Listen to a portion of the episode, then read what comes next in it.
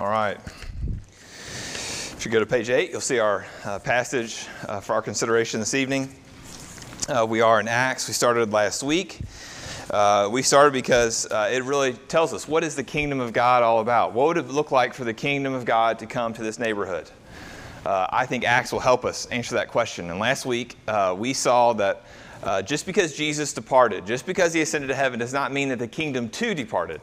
It just means that the kingdom now looks different. The, the kingdom now is going to come through the witness of God's people by the power of God's Spirit. The kingdom of God is going to come through the witness of God's people by the power of his Spirit. Uh, that's how Jesus' kingdom is going to come now. And that's what we're going to see in Acts happen again and again and again.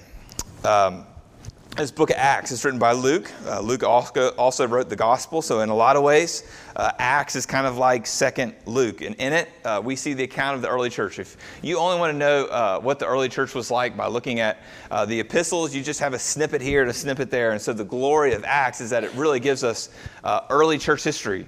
what was it? What was the church like in those early days?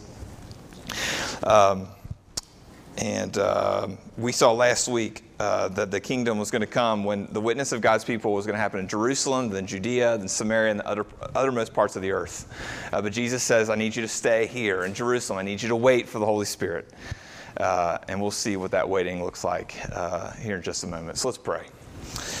Uh, Father in heaven, um, many of us, uh, we have been waiting on you. we've been waiting on you to make us whole. Uh, Lord, there's uh, some kind of suffering, emotional, mental, uh, physical, that's been happening in our lives, and we've been waiting for you to bring redemption. And Lord, we've been waiting for you to bring redemption to a relationship. Um, we've been waiting for you to bring redemption to our neighborhood. We've been waiting for you to bring redemption to our world. Uh, and so, Lord, I pray that you would teach us what it looks like to wait uh, through this passage. And Lord, help me, uh, your uh, your mouthpiece tonight. Lord, I, help me to say nothing that is uh, not helpful. Uh, Lord, I, I, want to speak only the words that you give me. So, Lord, would you uh, help me be much more uh, than relevant, clear, even biblical? Lord, would you give me unction? Would you give me your spirit even now? In Christ's name, amen. Um, you know what preachers are really good at? They're really good at culture bashing. They're great at it. Uh, maybe you've seen them before. Uh, sometimes it's appropriate, but most of the time it's really annoying. Uh, so tonight I'm going to be really annoying. Uh, one, uh, one of the things that drives me nuts about our culture is how bad we are at waiting. I mean, horrible. I mean, downright terrible. It's not like this section of the population is good and this part of the population is good. We're all terrible at it. Um, and you know we're terrible at it because anytime that we have to wait, even for just an instance, uh, we take out our cell phone, even during a commercial, even during a lull in a conversation, during a meeting, sitting at a stoplight, we pull it out because we stink at waiting. Uh, maybe we become so bad at waiting uh, that we think that anything longer than two day shipping is an eternity. Uh, or we get all kinds of angry when we unexpectedly have to wait in traffic. I mean, it really has reached an epidemic proportion. We are terrible at waiting, myself included. Uh, last month, I'm on my way to Danville to do a wedding. It seems like I do them every other weekend these days. Um, I'm on my way to a wedding in Danville. I'm on Nicholasville Road, past Nicholasville. Uh, I wasn't running late at all, but I was in a hurry. Uh, and usually, if you're running late, you're in a hurry, but I'm so bad at waiting that I don't know how to not be in a hurry. And so the result was I was going 75 and a 55.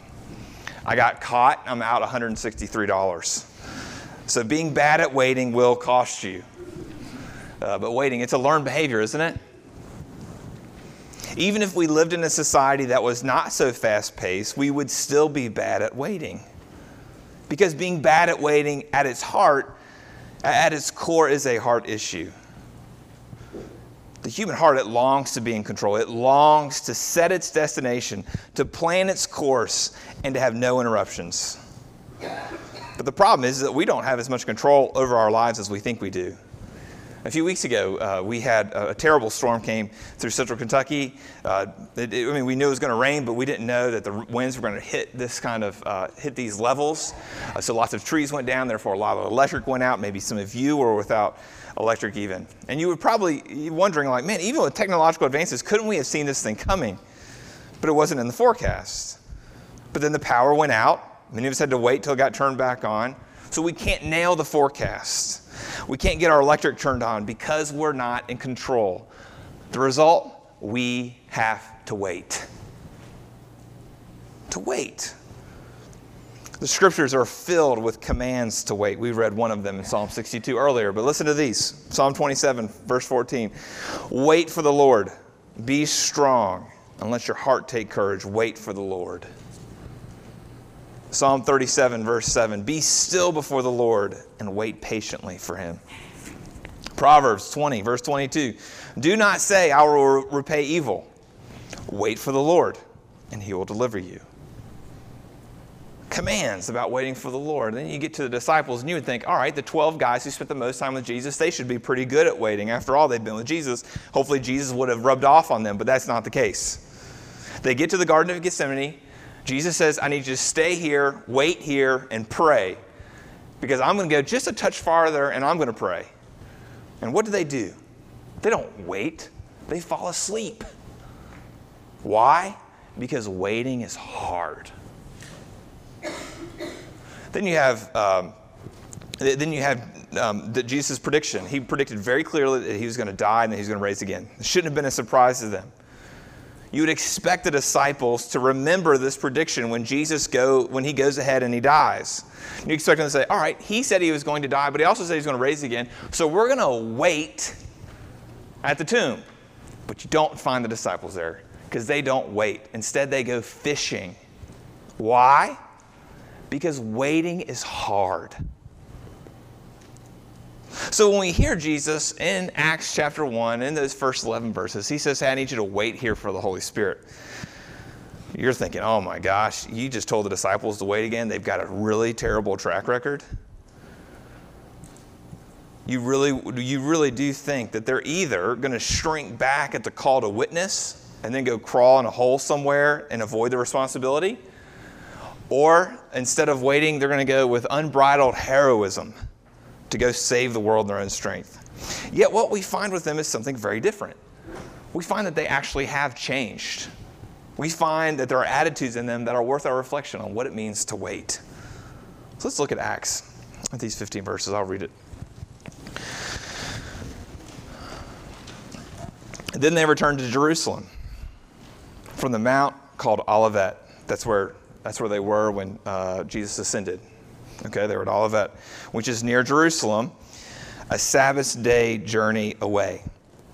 And when they had entered, they went up to the upper room where they were staying. Peter and John and James and Andrew and Philip and Thomas, Bartholomew and Matthew, James the son of Alphaeus, and Simon the Zealot, and Judas the son of James. That's 11 of them. There's one missing. You know who it is. All these, with one accord, were devoting themselves to prayer together with the women and Mary, the mother of Jesus, and his brothers. Verse 15 In those days, Peter stood among the brothers. The company of persons was in all 120, and said, Brothers, the scripture had to be fulfilled, which the Holy Spirit spoke beforehand by the mouth of David concerning Jesus, who became a guide to those who arrested Jesus. For he was numbered among us and was allotted his share in this ministry. Now, this man acquired a field with the reward of his wickedness, and falling headlong, he burst open in the middle, and all his bowels gushed out. Gory around here. Verse 19. And it became known to all the inhabitants of Jerusalem, so that the field was called in their own language Akeldama, that is, field of blood. For it is written in the book of Psalms, May his camp become desolate, and let there be no one to dwell in it and let another take his office. So, one of the men who have accompanied us during all the time that the Lord Jesus went in and out among us, beginning with the baptism of John until the day when he was taken up from us, one of these men must become with us a witness to his resurrection. And they put forward two Joseph, called Barsabbas, who was also called Justus. He had three names, apparently, and Matthias. Verse 24, and they prayed and said, You, Lord, who know the hearts of all, show which one of these two you have chosen to take the place in this ministry and apostleship from which Judas turned aside to go to his own place. And they cast lots for them, and the lot fell on Matthias, and he was numbered with the 11 apostles. The word of the Lord. Uh, doesn't this look like a really unimportant passage of Scripture?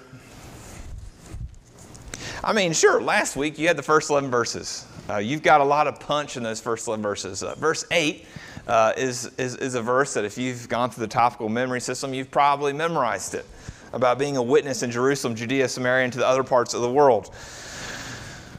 And then you've got chapter 2, which we'll get to next week, and it's action packed as the Holy Spirit comes upon the early disciples of Jesus. But in between the, the, the, opening of the book and chapter 2, you've got these kind of odd 15 verses. So, why does Luke, well, why does he include these in his recollection of early church history? Well, as I noted earlier, I think it's because he wants us to see how the disciples have already begun a transformation. transformation. They're not the same kind of people as they used to be when they couldn't wait for God. Now they can wait for the Holy Spirit. And the two attitudes that we see in them, uh, verses 12 to 15, we see prayerful dependence. How do you wait well? You pray with a prayerful dependence. And how do you wait well? You have an attitude, verses 16 to 26, uh, of, of trust amidst uncertainty. So let's look at prayer, this prayerful dependence, verse 12 to 15. Luke packs in a lot of details right here. Um, he gives us a really good feel for what this scene is. Where does this happen? Well, it says that at Mount Olivet, that's where, uh, that's where the disciples were when Jesus ascended into heaven. And it says that he went a Sabbath day journey from there to the upper room. So from there to the upper room was a Sabbath day journey. Sabbath day's journey, you couldn't walk more than equivalent of two thirds of a mile. So they only had to walk about 20 minutes from Mount Olivet to this upper room. And many people think that this upper room here mentioned in Acts chapter 1 is the same upper room of where Jesus served them the Last Supper. So they didn't waste any time. They could have sat there and they could have recounted the events of the ascension. They could have, what did Jesus mean when he said this? And they could have had this debate. They could have uh, done what they were used to doing, but that's not what they did. They went somewhere to pray, and that place was the upper room. And look who's there. Verse 15, you see 120 people. So somebody in the early church had them a big house. Because somebody in big church had a house that's going to fit, fit 120 people. And we see who's there. 11 of those 120 people are the, are the disciples, the early apostles. Some of the other people there, you see uh, that the, you have the women, Mary, the mother of Jesus, and Jesus' brothers. Well, it would make sense if, if, if Luke says, hey, you got 11 apostles, you got Jesus' mom, and you've got some of his siblings. They were part of the 120. But look at the other group of people that he added. Look who he added. Who was it? It was the women. Why would he say the women? Well, it's because in Luke's gospel and what we find throughout the scriptures is that women held a place that you couldn't find anywhere else in the first century. See other places in the first century, other religious movements, other economic movements, other political movements, you wouldn't have found women in this kind of role. But this has always been the case with Jesus. Some of the commentators I read this week think that these women are Susanna, Joanna, and Mary Magdalene. Uh, these were the people that we heard, uh, that we, you, you would read about in Luke chapter 8, verse 2. Luke chapter 8, verse 2, what you see there is that there are people who are underwriting Jesus' ministry. And when they're underwriting Jesus' ministry, it means that they're giving them a ton of money so that they can do this work, so they can do this itinerant ministry work. So, of course, the people who are making the big checks, they're there 120 people. Because what Jesus was trying to do all along was to create a community that was erected by one thing Himself. So that all kinds of people could be a part of it, even women. All right, so that's the who. You got these 120 somewhat diverse group of people. You've got them in this upper room, but what are they doing? You see in verse 14. uh, they were praying, but they weren't just praying, they were of one accord devoted to praying. In other words, they weren't just sharing a common activity, prayer, uh, but they shared a common purpose. They were of one accord at a heart level. And this wasn't just a, a, a pray, short prayer before a meal, but they were committed to doing it hour after hour. They were in unity in this kind of committed prayer. And you'd expect that it would be like Jesus' family members. They're the ones, they're the only ones allowed to pray.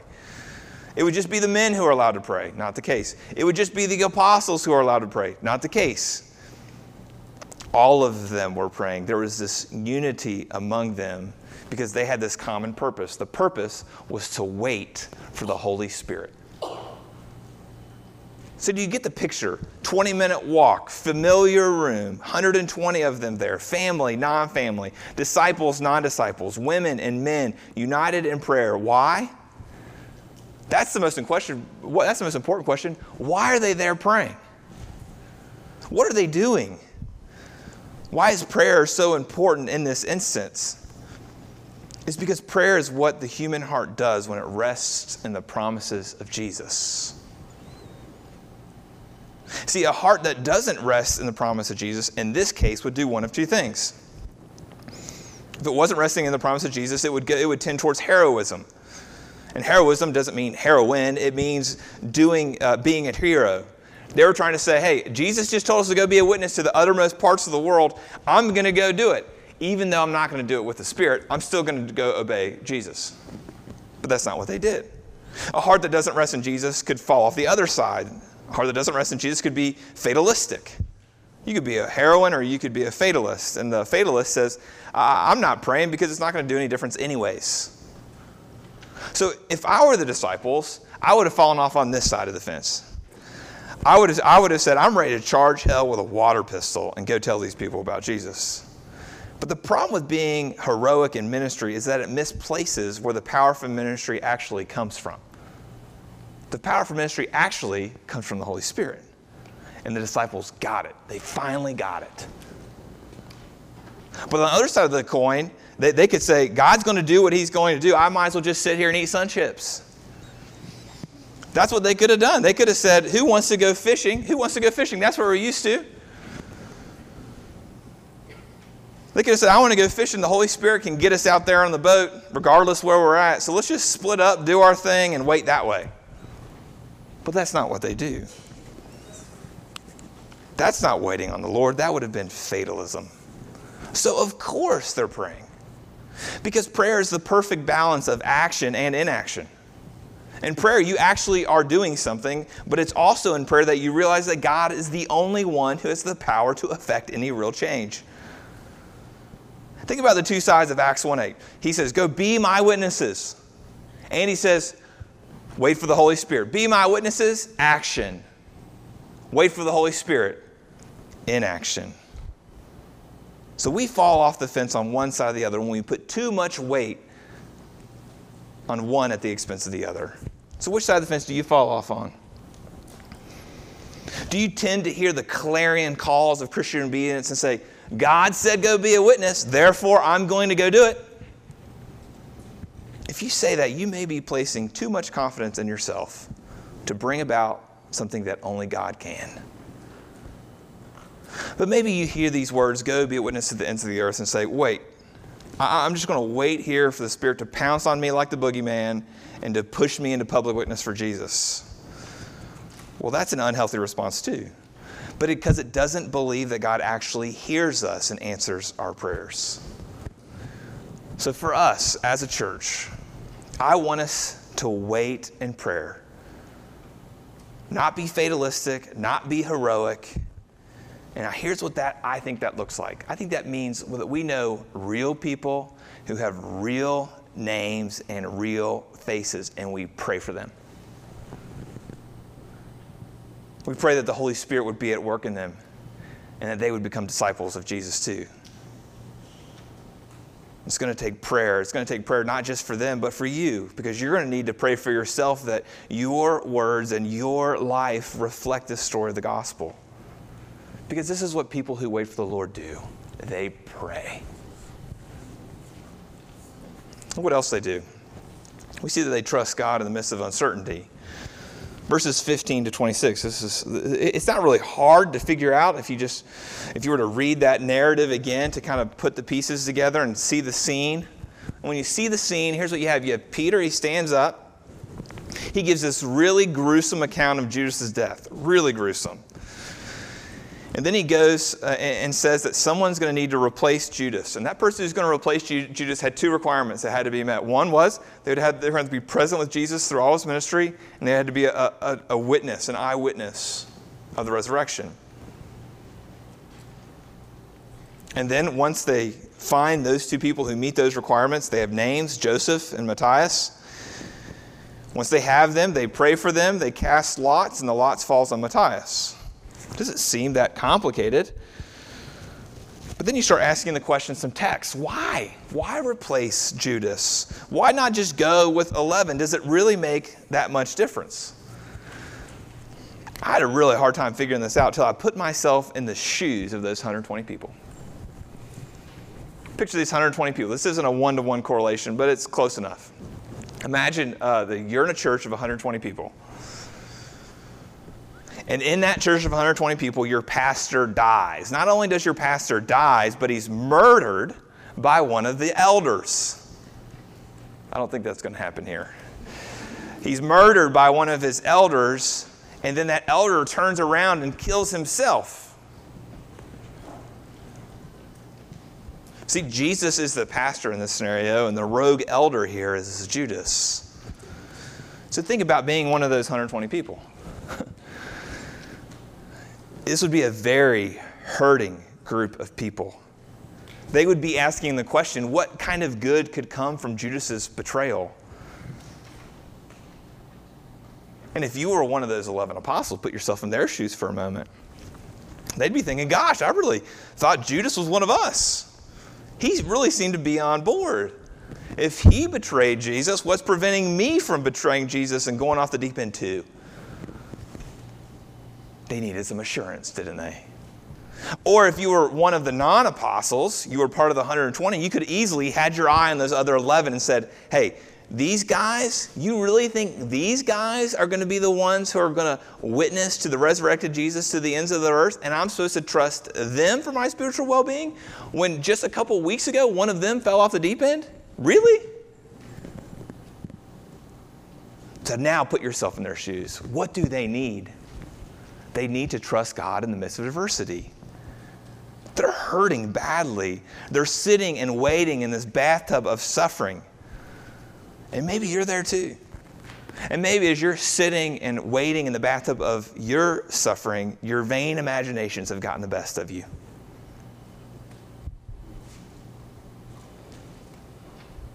It's easy when you're sitting there to come up with scenarios where your leaders are going to fail you it's easy to sit in that bathtub and really believe that God doesn't care about you anymore.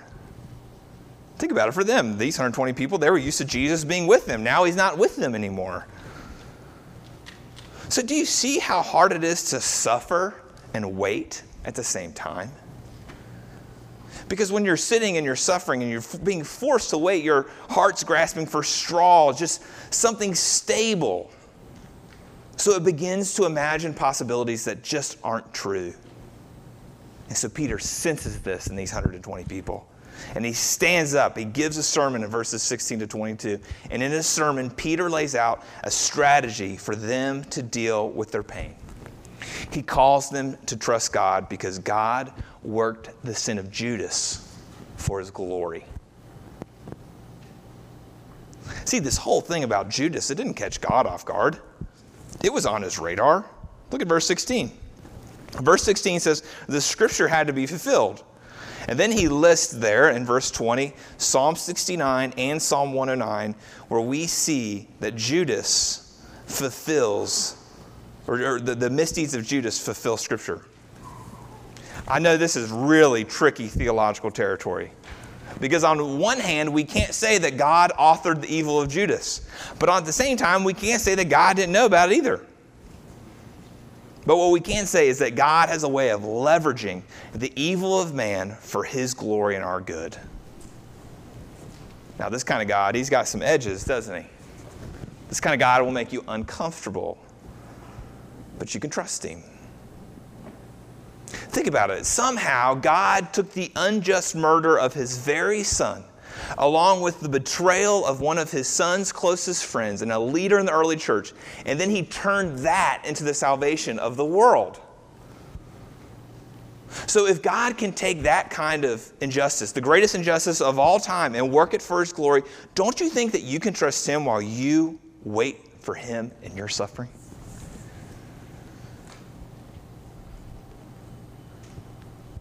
So, where are you waiting on the Lord? Are you waiting on the Lord in your singleness? Are you waiting on the Lord for a spouse? Maybe you thought you'd be married by now, but you don't even have a lead. So, what should you do? Pray and trust. If you're in that situation, pray that you don't take matters into your own hands and you begin to lower God's standards to make it easier for you. Pray that you that God would show you what standards that you have that he doesn't have. And then trust him. Trusting that this season of waiting, this season of singleness is not pointless. It's not only misery. But there are unique opportunities, there's unique gifts that singleness provides that are to be enjoyed. Maybe you're waiting for employment. Maybe you're waiting for somebody to pay your rent check because you don't have any way of paying it. You're looking for a job, you're crafting a resume, you're networking, you, you, you're searching relentlessly on monster.com and you can't find a job. What should you do? Pray and ask others to pray too. Are you waiting on maybe you've got some kind of suffering, this kind of long standing suffering, this kind of uh, thorn in your side kind of suffering that you've been pleading for the Lord to remove, but He doesn't? Maybe it's physical illness, got an autoimmune disease. Maybe it's a mental illness. Maybe you're battling an addiction. I, I don't know. But whatever it is, it just doesn't seem to go away. So why does God make it stay around? I'm not sure. I, I don't know. I, I can't even pretend to know. But one thing that we can learn from the scriptures is that God is not afraid of the long game. His table, his timetable is usually much longer than ours. Are you waiting? Waiting on a broken relationship to be resolved. Maybe you've recently had a breakup, not much closure. Maybe you had a friendship that turned sour. Maybe you're in the midst of divorce. I don't know. And these things are really hard to wait on Jesus to do something about because it's just so awkward and it's so exhausting. But if God can make the cross glorify Him, He can make this broken relationship glorify Him too. So, in the end, I don't know why God makes us wait. I don't know why He makes us suffer. But I can't take one explanation off the table tonight. You can't say that God makes you wait and he makes you suffer because he's cruel. You can't say it. Because Jesus demonstrated his own love for us in this that while we were still sinners, he died for us. Oh, how great is the love that's been lavished on us that we should be called children of God. He who did not spare his own son, but gave him up for us all, how will he, along with him, graciously give us all things? In him we have redemption through his blood, the forgiveness of our trespasses according to the riches of his grace. So, can you hear Jesus tell you that he loves you? Because the more convinced you are that he really does love you, the more content you can be in your waiting. You'll begin to pray instead of being fatalistic or heroic in your witness. You'll begin to trust God in your suffering waiting for Him to bring redemption to your pain. You can wait because Jesus loves you. Let's pray together.